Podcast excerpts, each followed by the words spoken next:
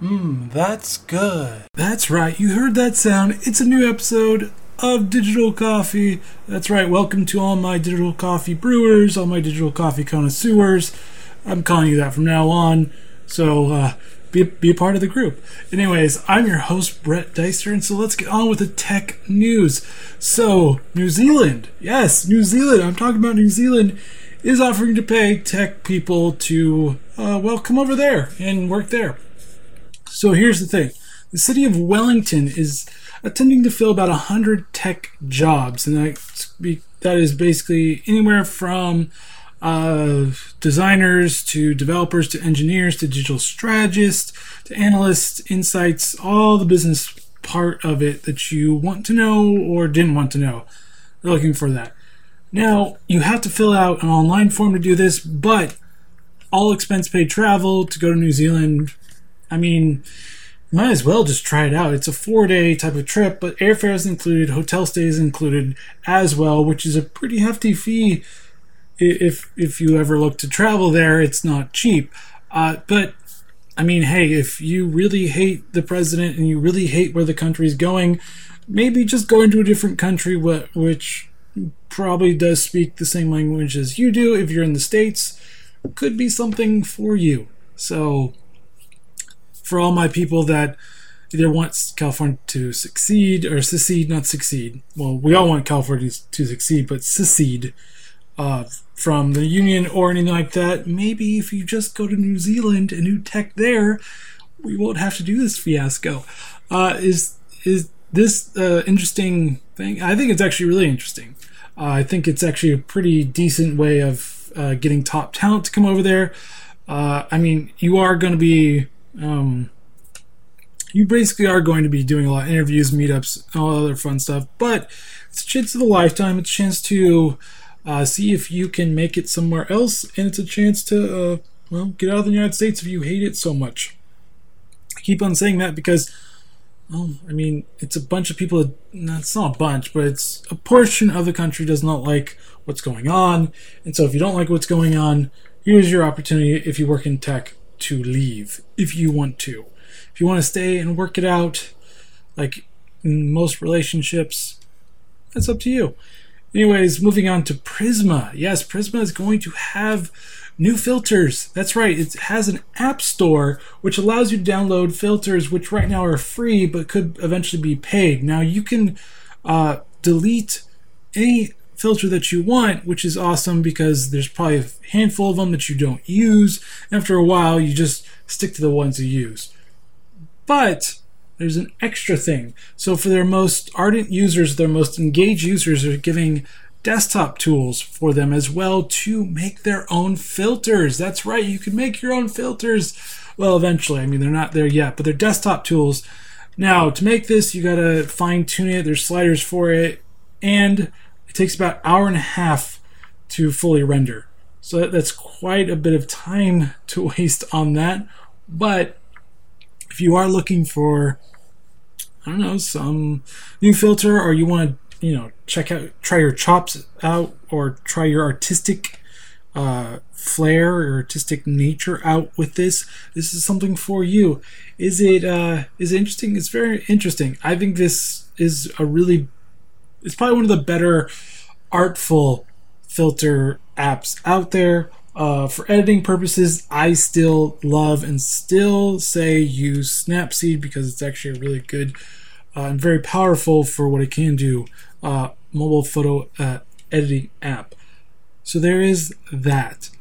Now, uh, you're going to have to wait for the desktop tools. But like I said before, if Prisma does allow users to upload them and charge for them, this could be a really interesting revenue stream for them and for their users as well, especially if your filter gets popular. Will we see it anytime soon? Yeah, we'll probably have to wait it out a little bit, but I mean, potential. There's always potential everywhere, so I'm all for I'm all for this. I'm in favor of it. All right, are you using a Mac computer? And if you are, you probably don't know much about tech, but I still welcome you anyways. Yes, I do make fun of Mac people every once in a while. Some of you are actually pretty smart, but a lot of you that use Macs don't know much.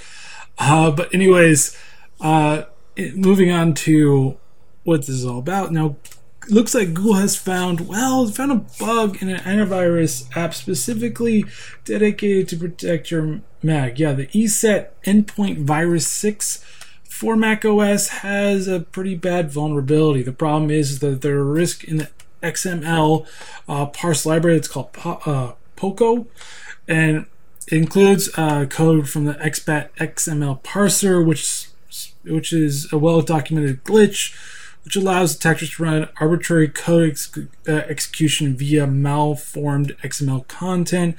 Basically, it just it, it doesn't do well for you. It, it's a pretty bad vulnerability, which basically allows them to uh, remote access your device. That's right. So if you have the ESET Endpoint Antivirus 6, I would recommend you update it as soon as possible. Because if you don't, someone could get a control of it, and then what are you going to do? You're going to be like, oh, I don't have to use my computer anymore because someone else has control.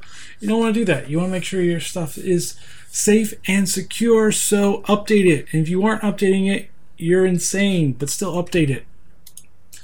Moving on to Facebook. So Facebook has um, has suicide prevention tools uh, that allows people to report people that may think of ending their lives. Now, was, this was only for specific posts and other things, that w- and it was very rudimentary. Well, they just uh, turned on the tools for live broadcasts now. So if you find somebody that's going to off themselves because of whatever they think is um, heartening or so so harsh or so cruel in this world that they need to end their lives. And I'm not making light of this or joke about this anymore. I understand this is a terrible problem. We have a terrible issue with this in the United States. So this is a good thing because the problem was is that a 12 year old girl live streamed her death, and that's probably not the best thing to look at. It's probably very scarring for a lot of people. Uh, so I, I commend Facebook for doing this because it is becoming a problem where people will just live stream whatever and not think about the consequences, and then people watching it cannot unwatch whatever they saw. So it's a good thing, and it will prompt you to uh, send them over to so, uh, about three different groups uh, the Crisis Text Line, and the National Eating Disorder Association, and the National Suicide Prevention Lifeline to help people, you know, not end their lives because life sucks at times, but it's never that bad that you have to end your life. Or I'm being and saying that you should never do that. There's always an option out, there's always something better on the horizon. It's just sometimes it's hard. I, I get it, it's difficult, it's not easy. But yeah, it's never the option. Anyways, moving on to another Facebook release. Now, Facebook has released its Facebook video app for Apple TV. That's right. You can now watch all your fun videos of your friends if they make fun videos on your Apple TV. Now, I know Apple's been, not Apple, but Facebook has been pushing hard into video and trying to convince people that is the de facto place to go watch videos, which is still YouTube because, well, people watch over a billion hours a day on YouTube. But it's not to say that Facebook doesn't isn't trying its best. Now, do a lot of friends upload videos? Yeah, are they good? Eh, not really. They're all right. I mean, they're just common videos. I'm, are they worth watching? Mm, maybe once, maybe twice. I don't really know. I don't really go too much on Facebook uh, these days. Just really just don't find value in it.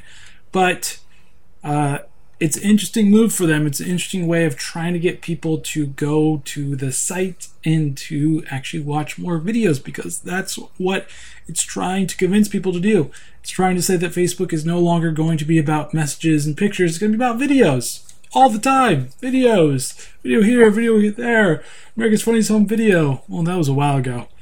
But yeah, you get the point. It wants to make sure that people are watching so much video that that's what they're only going to there. Now, it's it's it is what it is. I mean, that's how Facebook. I mean, not Facebook. Well, Facebook and social media has been evolving. Is being more and more video. Now, you could say YouTube has now beat it, and that's true, but it is what it is. All right. Apparently, there's a new Slack bug That's uh, not very good. So uh, this res- this uh, security firm that has basically found other uh, vulnerabilities in Slack uh, found a pretty bad one. Um, when he, when this person was doing um, a chat with somebody, he saw that he can intercept chats, and even like not have the chats go through. But then he saw he can make a malicious website and take the uh, Slack token from it and get full access to the account. Now, Slack has said that they have uh, plugged the bug, but hey, the researchers got three thousand dollars for that. Not bad, not bad for that. But yeah, uh, make sure that you're updated. Now this, now they said it was only a problem for the web version of it. I don't know if it's actually for the application as well, but uh, it didn't really seem very good that it could actually steal your token. Now you're wondering what a token is. It's kind of a way of granting access to your account in a way. It's granting a site access to your full account showing you uh, showing it everything that you see and maybe changing around or stealing things that you may not want other people to steal like credit cards or anything like that. So that is uh, why it's so terrible. But it's good that they found it and they plugged it and it wasn't some nefarious group that wanted to exploit it. It was actually a group that wanted to test out vulnerabilities and wants to make sure that the company is made well aware of it which is always a good idea i say all right, so this is interesting new uh, site done by Brown University that has built a, well, it's built a uh, interactive uh, statistic where the the um, stats aren't as boring. So I checked it out for a little bit. It's actually kind of cool. Um, it gives you different types of stats. It's very uh, animated. It gives you different types of things. It actually is very interactive as well. So I did basic probability and it said flip, it did coin tosses and you can toss it once, toss it twice, say the average, which is 50 50.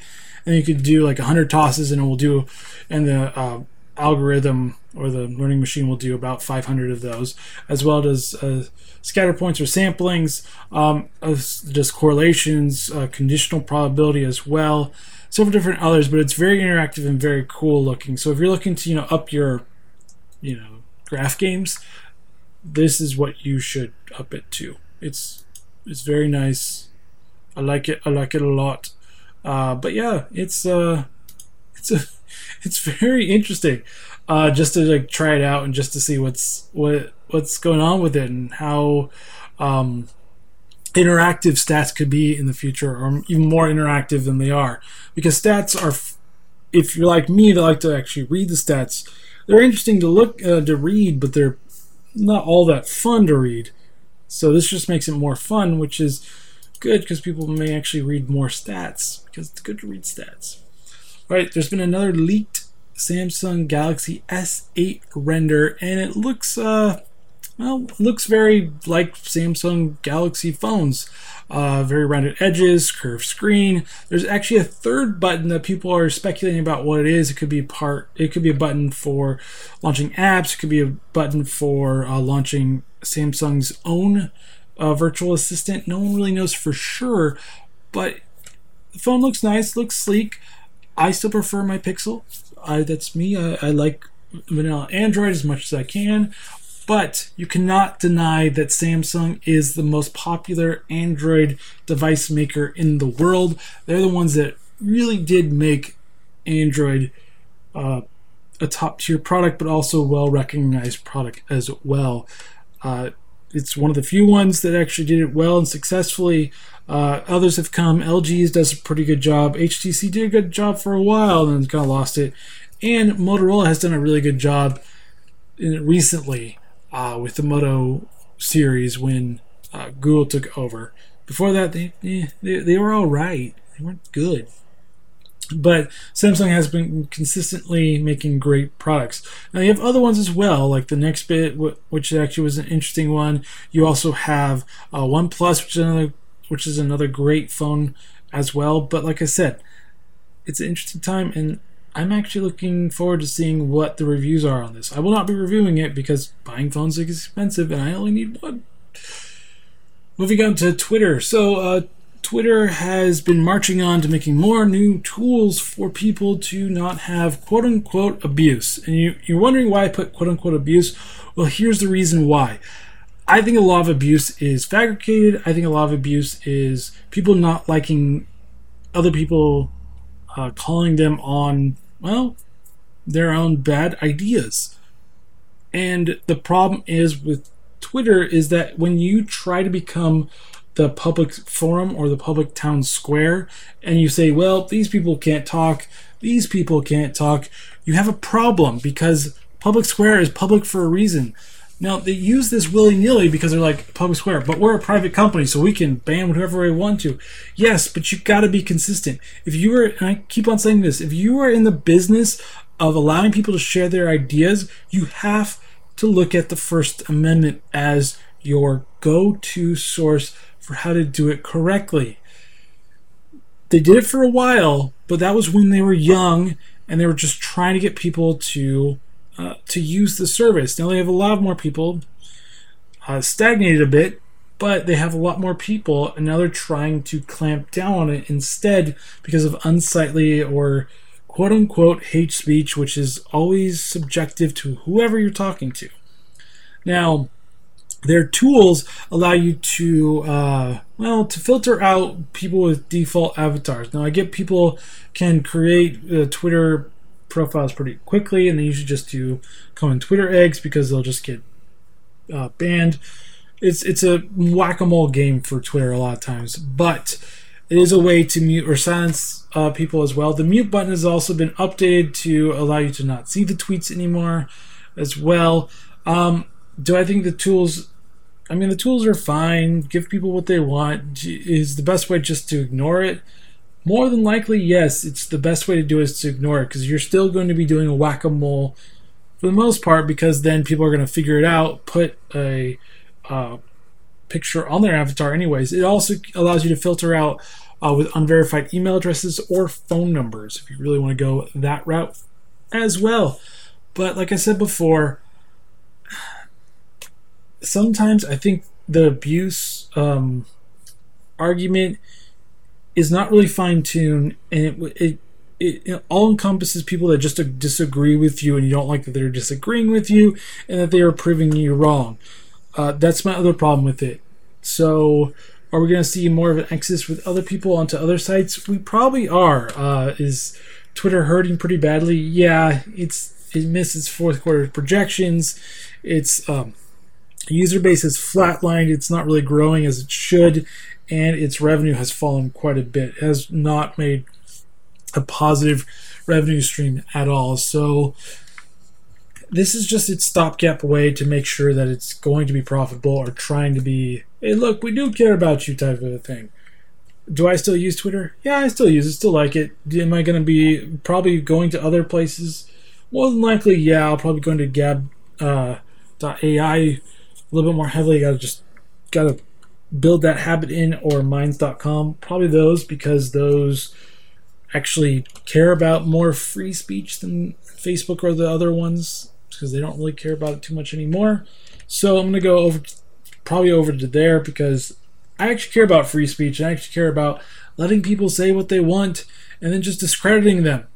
It's the best way of doing it just discredit them all right, moving on to Mozilla. So it looks like Mozilla has done its first ever acquisition, and it's a whopper. It picked up Pocket. If You're wondering, Pocket is a really popular save for later type of app where you can save anything for later to read later and give you a nice little digest form. Uh, it's used by a, a, bunch of different people. It also has a its own uh, kind of subscription service.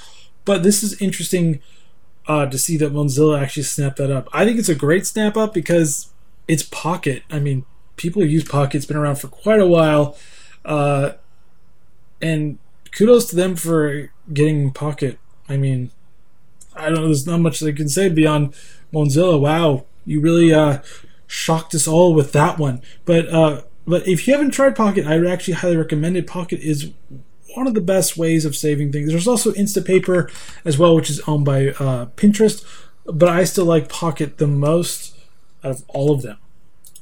They're fun. It's fun. It's it's it's good. It's good.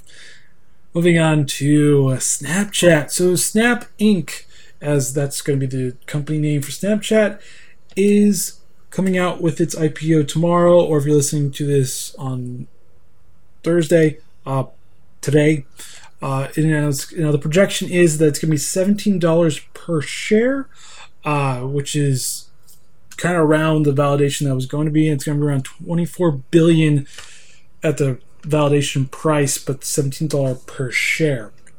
Now there have been like some worries about Snapchat because of how much it's lost, but also how much its revenue growth has made as well.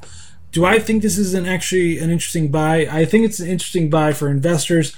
Now, I want to preface this: I am not a professional investor at all. Um, these are just opinions. Do not take this as an expert in this field whatsoever. I'm very much an amateur in stock trading. Uh, with out of the way, um, analysts have been like, well, you should wait off, you should hold off on it. Someone said yes, someone said no. I think since Snapchat has Facebook worried the most out of every one of them, uh, they have a good shot of actually being the biggest rival to Facebook, especially since Facebook has blatantly copied almost every single feature that Snapchat has done. Now, there's been a few other features that Snapchat has brought out without anybody knowing. I mean, the purpose is because it doesn't want Facebook to steal all its stuff. But the other interesting thing about the IPO is that if you buy the stocks in it, uh, you have no say in what the company's going to be doing whatsoever. So you just buy it and you just hope that the CEO is doing the right thing and on the right track record. If not, well, you can always sell. But uh, here's to hoping that Snapchat actually does actually rockets off with a good uh, launch. Now, it could most most of these tech companies do? GoPro did, Groupon did, Twitter did, Facebook did, but Facebook's been doing good for quite a while. Um, a lot of these, and a lot of them haven't done so well. Square did a pretty good IPO. Um, like I said, a lot of these have done a really good IPOs and then just have fallen off. So it they could be a really strong IPO and then all of a sudden dip down because people either will find that it's not doing that well or other things may happen. Uh, it's really debatable. Do I think it could be a really good buy? It could be. However, say this, however, and I'll say this again. I'm not an expert. This is opinion based and only opinion based. If you do trade in stocks, consult your investor or consult a stock app like Robinhood or something like that to actually get uh, expert advice. I am not an expert in this. I am more of an amateur, and this is only opinion only. Uh, hopefully, I've fulfilled my legal obligations for the second time. Uh, but like I said, is it interesting, especially since uh, there, there's a new lens games coming out. There is this uh, spectacles that are uh, for sale online as we speak. Uh, I think there is a lot of uh, strength in what Snapchat does. Is there some weakness? Yeah, uh, Instagram has still stole someone's thunder, which is owned by Facebook. WhatsApp has done the same thing, and Facebook's doing the same thing as well. But I still don't think Facebook can steal too much of its thunder. I think it could um, delay a lot of the older generation from getting on Snapchat, but that's the only thing Facebook can really do unless Snapchat cannot figure out a way to become profitable. So there's that. All right, do you still send a whole bunch of data through your Gmail? Well, hooray, everybody! You can now send up to 50 megabytes of files. So you can send several different things. Now, is is is that a good idea? Eh, probably not. Probably not the best.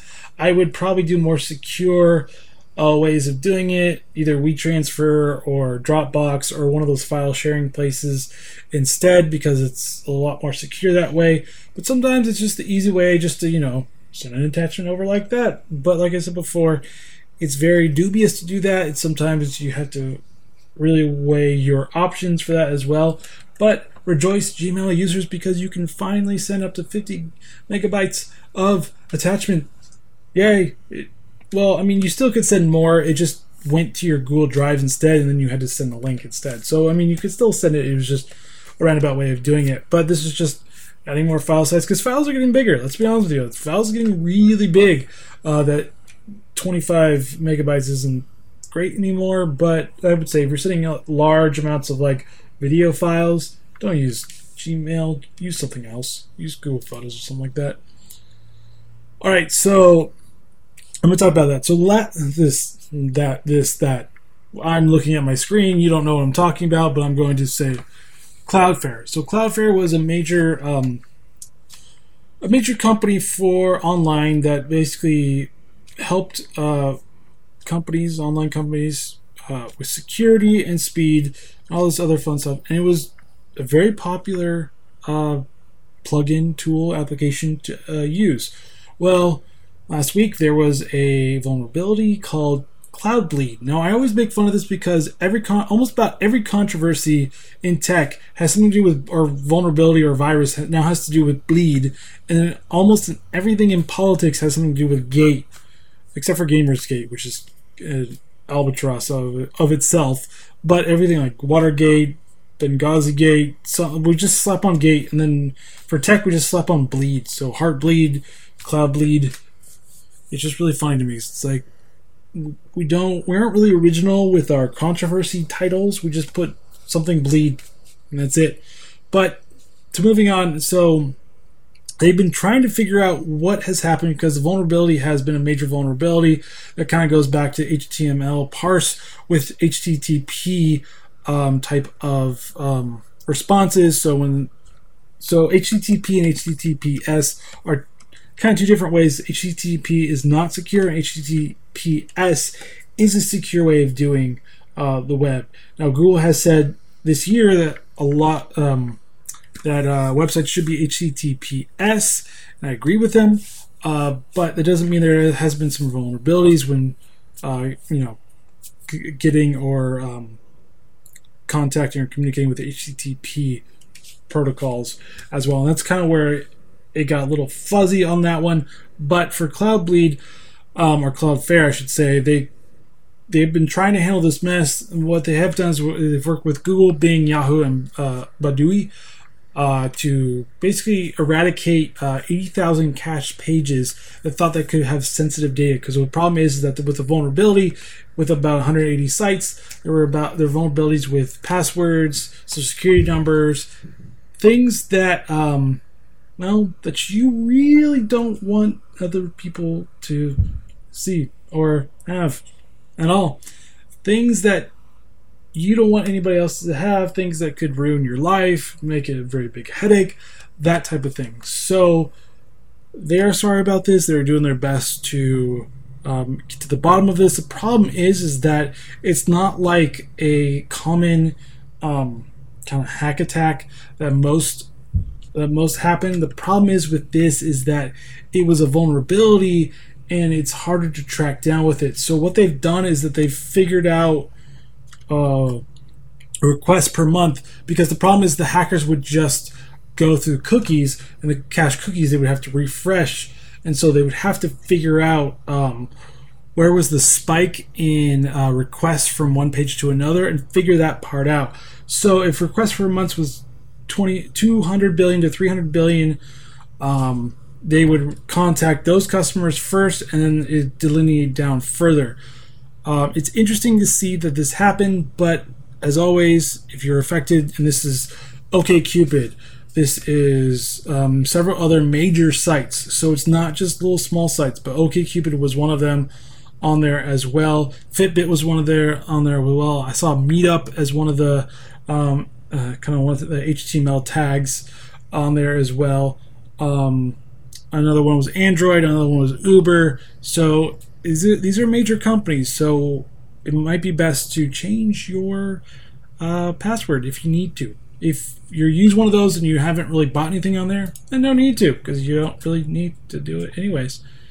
But moving on to the FCC. So the FCC has well, um, there's a new commissioner, and I'm not really well, I don't really like him that much because he doesn't like net neutrality or he's trying to negate the broadband privacy rules. And what the former FTC commissioner and board was trying to do was trying to create these new rules for privacy for customers so broadband had to follow these as well.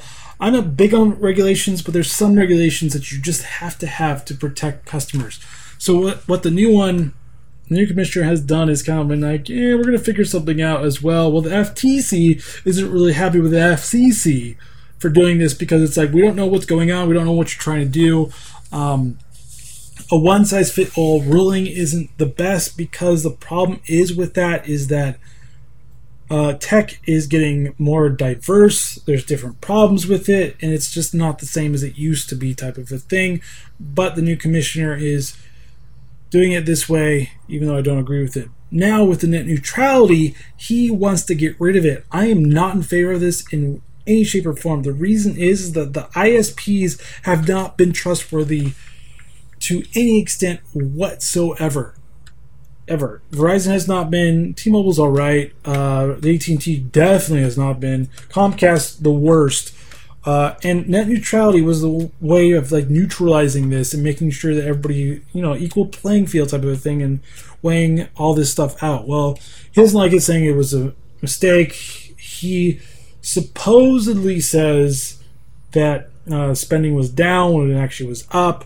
See, even even if I'm a little bit more right conservative, I still see problems with the right conservative mindset a lot of times, especially in tech. The other problem is is that internet speeds in the United States has not been good. It, we are very low on the totem pole of internet speeds. We're not like the bottom because that's usually North Korea because they have terrible internet, or Venezuela, I think that's number two. Uh, but we are not in the top 10 at all. And we should be at least in the top 10 not the number one. We don't have to be number one, but it's taken these ISPs forever to actually build up the infrastructure, and they haven't really been doing a great job. What they've doing a great job is is implementing more data caps because data caps are fun, which are they aren't really. They're kind of just a big hassle. I'm glad to see that unlimited plans are coming back, even if they aren't technically unlimited. At least they, you don't get charged extra for going over your data cap. That's another great thing. I like that. I enjoy that. I have no problems with that. I'm glad to see it back. Now we have the problem with broadband. Broadband still has internet data caps because reasons. I don't know really the reasons why.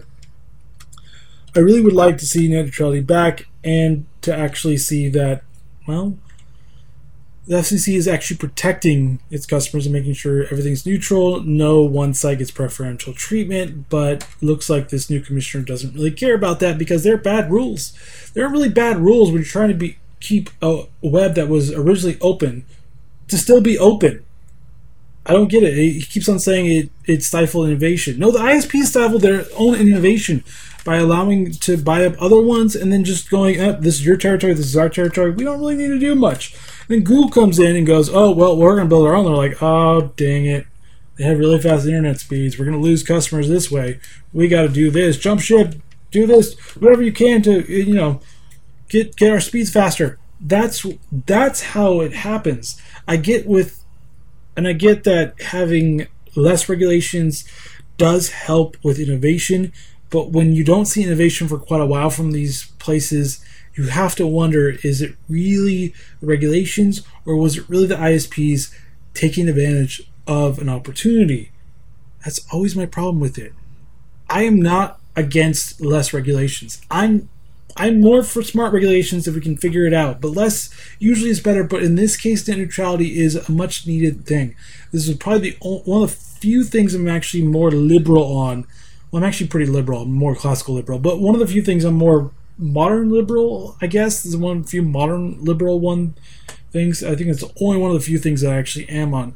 And I really would like to see the neutrality still there and still taking place because it needs to be. Should they be um, should they be uh, classified as uh, utilities. Well, the problem is, is that some states they did decide to be part, to be classified as utilities, and some states they didn't. So they have to pick one, and they cannot just jump ship every time. It's like, oh, this is better. We should be a utility. Up, oh, not better. So we're not. Just so many problems with this. Nah, it makes me want to shake my fist. Anyways, moving on to Udacity. So Udacity bought, bought uh, Cloud Labs uh, for its first ever acquisition. That's right. First ever acquisitions is part of this episode apparently. Uh, but um, Cloudflare is a way for people to collaborate programming uh, through the cloud, basically in real time. Uh, so this is just going to help their uh, classes through coding as well, so the teacher can be like, "Well, you did this wrong," and then just help them out, or be in group and do group projects that as well. This is actually a really interesting buy, a great buy for them as well. Um, they've worked with them before, so this was more of an acqui hire. So all of them are being hired on. It's a very small team in general, but it'll be interesting to see how more collaborative and how more uh, cloud-based programming can help uh, with pe- with wannabe or uh, amateur or rising star coders out there. I'm all for people learning how to code. I think it's a really great thing to do it, but hmm, we'll see see if this actually does anything or if it doesn't. We don't really know. All right, here's my other grip. Okay, so uh, so it looks like uh, a university in San Francisco, one of the most liberal places in California. Even though California is mostly liberal, but it's very deep blue. I would say deep navy blue. Um, has decided to lay off its IT workers and outsource its jobs. So What's always been controversial is the H 1B visas. And the H 1B visas um, usually are taken advantage of by the tech industry. So the tech industry always goes, oh, there's not enough great talent, so we need to outsource them. But it usually is, we don't want to pay enough for the workers, so we're going to outsource to lower the pay so we can get more workers, but with for less. And that's usually how it is. And usually the tech companies don't want you to know about this because they don't want you to figure out that, well, we're kind of being uh, led astray and going, oh, well, we really care about immigrants. No, you really care about saving costs and making sure you get the cheapest labor you can, and that's even through IT and everything else. So I have fully recognized, and I feel sorry for these IT people in a university, mind you, that were laid off and um, supplemented by H-1B visas. Uh, now the university says, "Oh, this is not for it, and we're saving about thirty million dollars." I'm like, "Okay, where else could you save thirty million dollars? How about shaving some of the administration or chancellor costs off, and making sure they don't get so an astronomically high amount of money when IT people are well vital to your infrastructure, especially since." Schools are becoming more and more online. Of course not. That would be sensible. No, let's get rid of the IT people because the IT people can be offshored because, well, reasons, and we're all for immigration when it's helping our bottom line. So basically, you're just trying to do indentured service too, and we're back to the original state of how the United States was formed. You see where I'm going with this? This is asinine. It's asinine, and I'm sick and tired of tech companies thinking or going, "Oh, look how virtuous we are," and really they're always going, "Oh, we're only we're only doing this because we want to make sure that the H-1B visas aren't touched or changed in any way, so we can still exploit them in all their glory." So, yes, University of San Francisco, you were awful. UCSF, as it is, you were awful. You were terrible. You could have, you could have do- docked or kind of taking down some pay from the president. You could have doctor taking down some pay from the chancellors. But no, you decided to go after the IT workers because reasons. Now, if you think, oh, this isn't going to get any worse, yeah, it's going to get worse. I mean, NAFTA kind of helped a lot of manufacturing jobs go the way of the buffalo. Um, service jobs went that way as well. Like I said, this is eventually going to be going down the line, and we're going to see less and less jobs this way unless there's a fix for this, unless a way to to clear to basically plug up the loopholes in these things so that so these companies cannot take advantage of it. I'm all in favor of trying to like help other people from other countries, but don't do it at the expense of American people as well because you think you're trying to do something great, which is in, you're just trying to help your bottom line. I know it's helping your bottom line, and I'm not impressed. I'm actually more furious about it because you're just being idiots. I would say another word, but this is supposed to be a clean one, so I filtered it in my head. It, it was supposed to be the A word if you're figuring out. I'm not saying it because I'm still wanting to be not explicit. I want I want it to be a clean YouTube ch- uh, channel, so I'm doing my best not to. Yes, it's difficult sometimes. Anyways, moving on to AMD. So AMD uh, this week released two new things. First, released uh, stats or benchmarks, I should say, and price and release uh, dates for the Ryzen. So the Ryzen actually comes out tomorrow or today if it's Thursday or March 2nd. Uh, but they released uh, some specs, and some specs were really interesting. Um, it looks like it outbeats. Uh, well, let, us first go. Let's dial it back a little bit. So they they released three new CPUs: the 1800X, the 1700X, and the 1700. Now the 1800X and the 1700X use about 95 watts, and they're all they're all eight uh, core, 16 thread CPUs, which is great, uh, and they're all they're all back to the uh, x86 architecture. It's a brand new architecture, uh, and this looks like to bring AMD back to being actually a uh, competitor to Intel. Uh, the great thing is, is that the prices for these are priced really competitively. So the 1800X, which supposedly uh, beats in some areas uh, the fastest thousand uh, thousand dollar CPU. Um, in that I should say in that bracket I should say in that bracket CPU from Intel uh, it's about five hundred dollars and their CPU Intel is thousand dollars and then the 1700X is 400 and it goes it goes down from that but the benchmarks looks promising. It looks like it beat it in um, multimedia creation as well. I know that my uh, CPU, which is 2700, is getting long in the tooth. I need to figure out a way of doing it. So if I can find reviews that show that it's actually going to be a uh, great thing, 1700 or 1800, I'll figure out which one.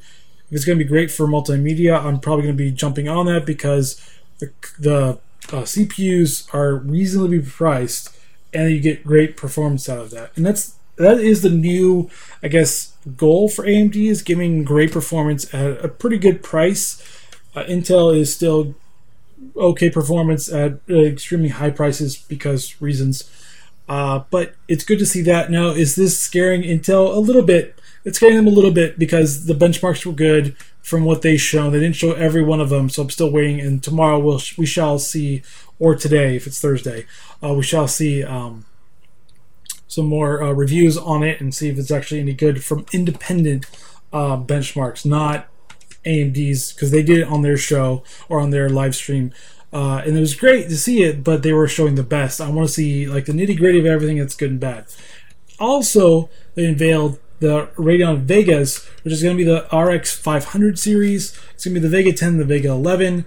Um, it's very interesting. Uh, it should actually do very well. It should be the more the higher end card series. They're also going to use the high uh, band capacity uh, HMB. Sorry, I don't remember actually remember the the whole name of it, but it it's let's just say high bandwidth cache controller. That's the one it is. So that's what it's going to be. Uh, for the Vega architecture, it's four times power efficiency, two peak uh, throughput slash performance per clock, high bandwidth cache, two times bandwidth per uh, pin. Like so much really great stuff in it. I'm expecting these to actually be priced around the high ends, probably around 400 to 500 dollars. That's a guess. Um, but the release dates look like to be around May 30th to June 3rd. Um, so look out for that. Um, so you're gonna have the five, uh, the 580, the RX 580, and the RX 570, which are the higher end uh, deliver about 10% uh, better performance than its predecessor, which was the RX 47480. Uh, so you have that as well. The 560 and the 550 are more for the 560 and uh, the 460 and the, the lower end 400 line that use the Polaris 11. Um, now they do have a joint partnership with Bethesda, and they are going to. Um, it looks like there's going to be a pretty good joint partnership to get Vega or Vulkan, excuse me, Vulkan, um, it's a it's basically a competitor for DirectX 12, and it looks like to be the better competitor out of all of them. So it's good to see it. Also, not to be outdone with it, Nvidia unveiled their own graphics card. Well, their newest graphics card, the GTX 1080 Ti. And well, it's it's not it's not cheap. Um, it's basically around seven hundred dollars. Yay! Really expensive. Now it has a whopping 11 gigs of uh, of uh, RAM. Uh, it's the 5 series, the GDDR5X, um, which is a lot. Uh, GDDR5X, uh, 11 gigs of RAM. It has 3,584 CUDA cores, um, which is quite a bit.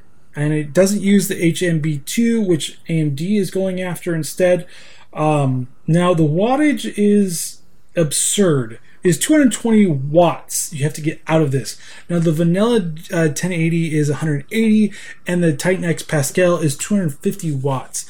So just alone, you're going to have to have a huge power block just for this absurd card.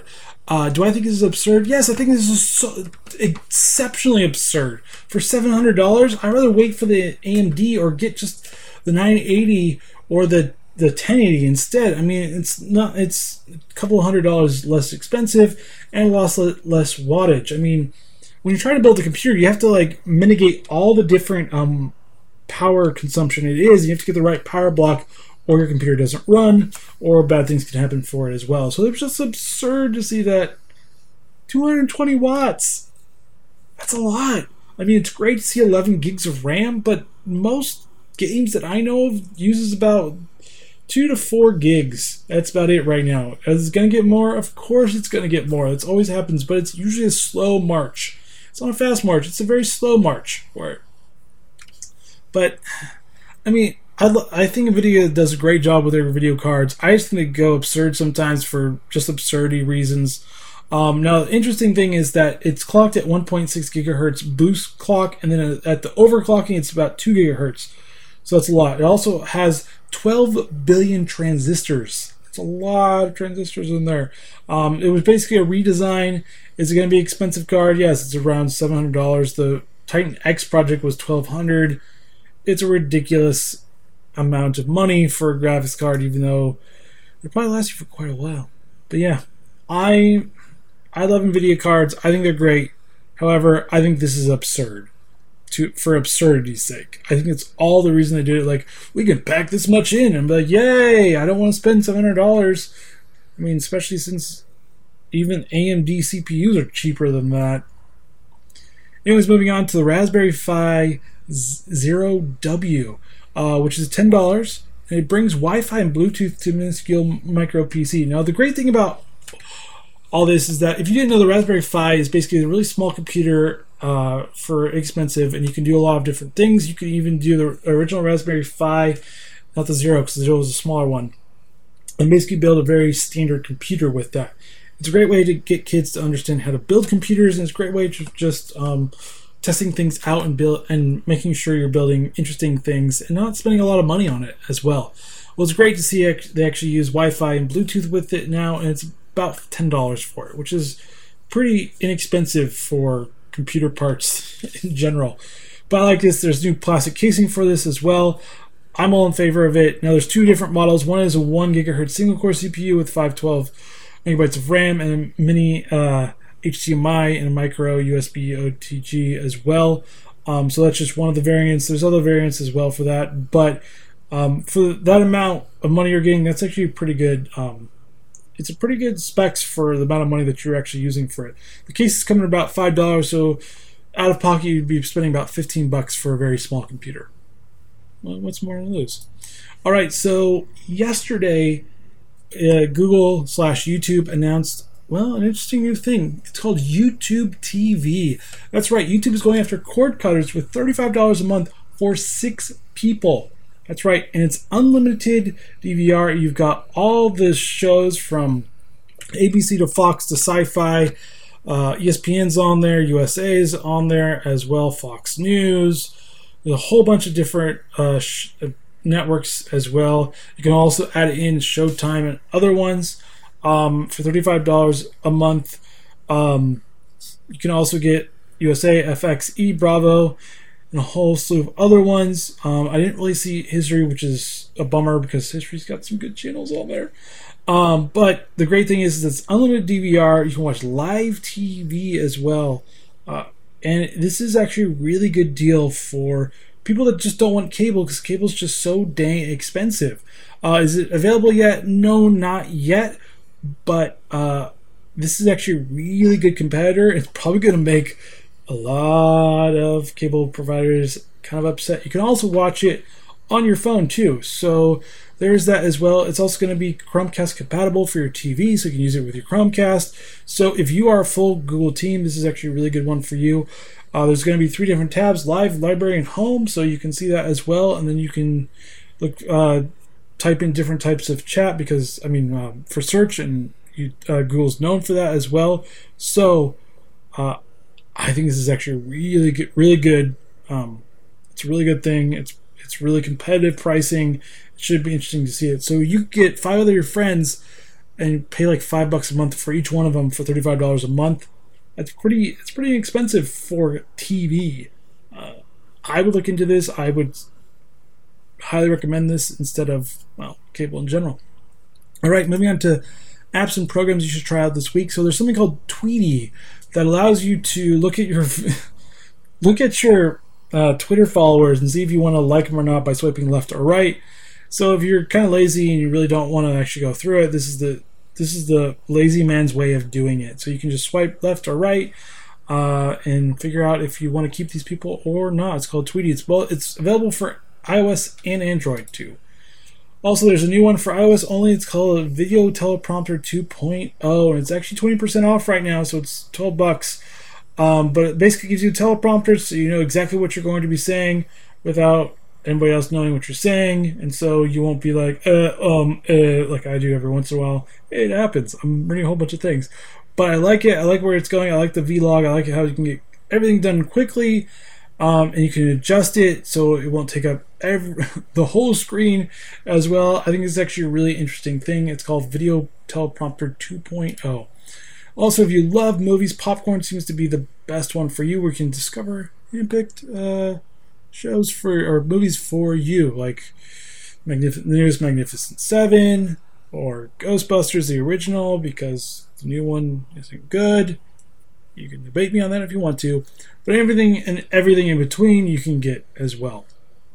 And then finally, uh, Medium has released a new uh, feature called Stories, where you can shift through stories from politics to tech to whatever that is to um, art, anything. It's just a great way of using it to continue the story and continue people using Medium because this is this is the way of doing it. Do I think it's, it's an interesting way of doing it? Uh, it's kind of very more bigger headlines, and then you click on to see well what it's actually all about. So it should be interesting to see what it's going to all be about. If actually people are going to use it, but they probably are going to be tapping into their favorite um, their favorite bloggers on Medium to actually get this rolling out. But yeah, that is the end of Digital Coffee. The, co- the Digital Coffee Cup is all out. It's all out, guys. I've, I've run dry.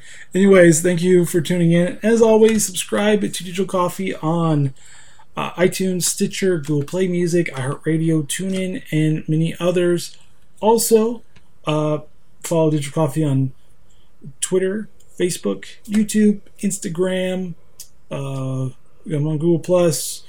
Uh, I'm on LinkedIn as well. Anchor Radio, Player.me too. And as always, if you like these podcasts, please consider supporting me on Patreon or PayPal or Podbean as well. And I have some great uh, t-shirts and coffee mugs in my Digital Coffee Podcast store. Just, just go hit the store on digitalcoffeepodcast.com and pick up one for you. All right, guys, join me on Friday when I go through gaming news and Gamers Cafe. All right, guys, have a great Thursday and see you Friday later.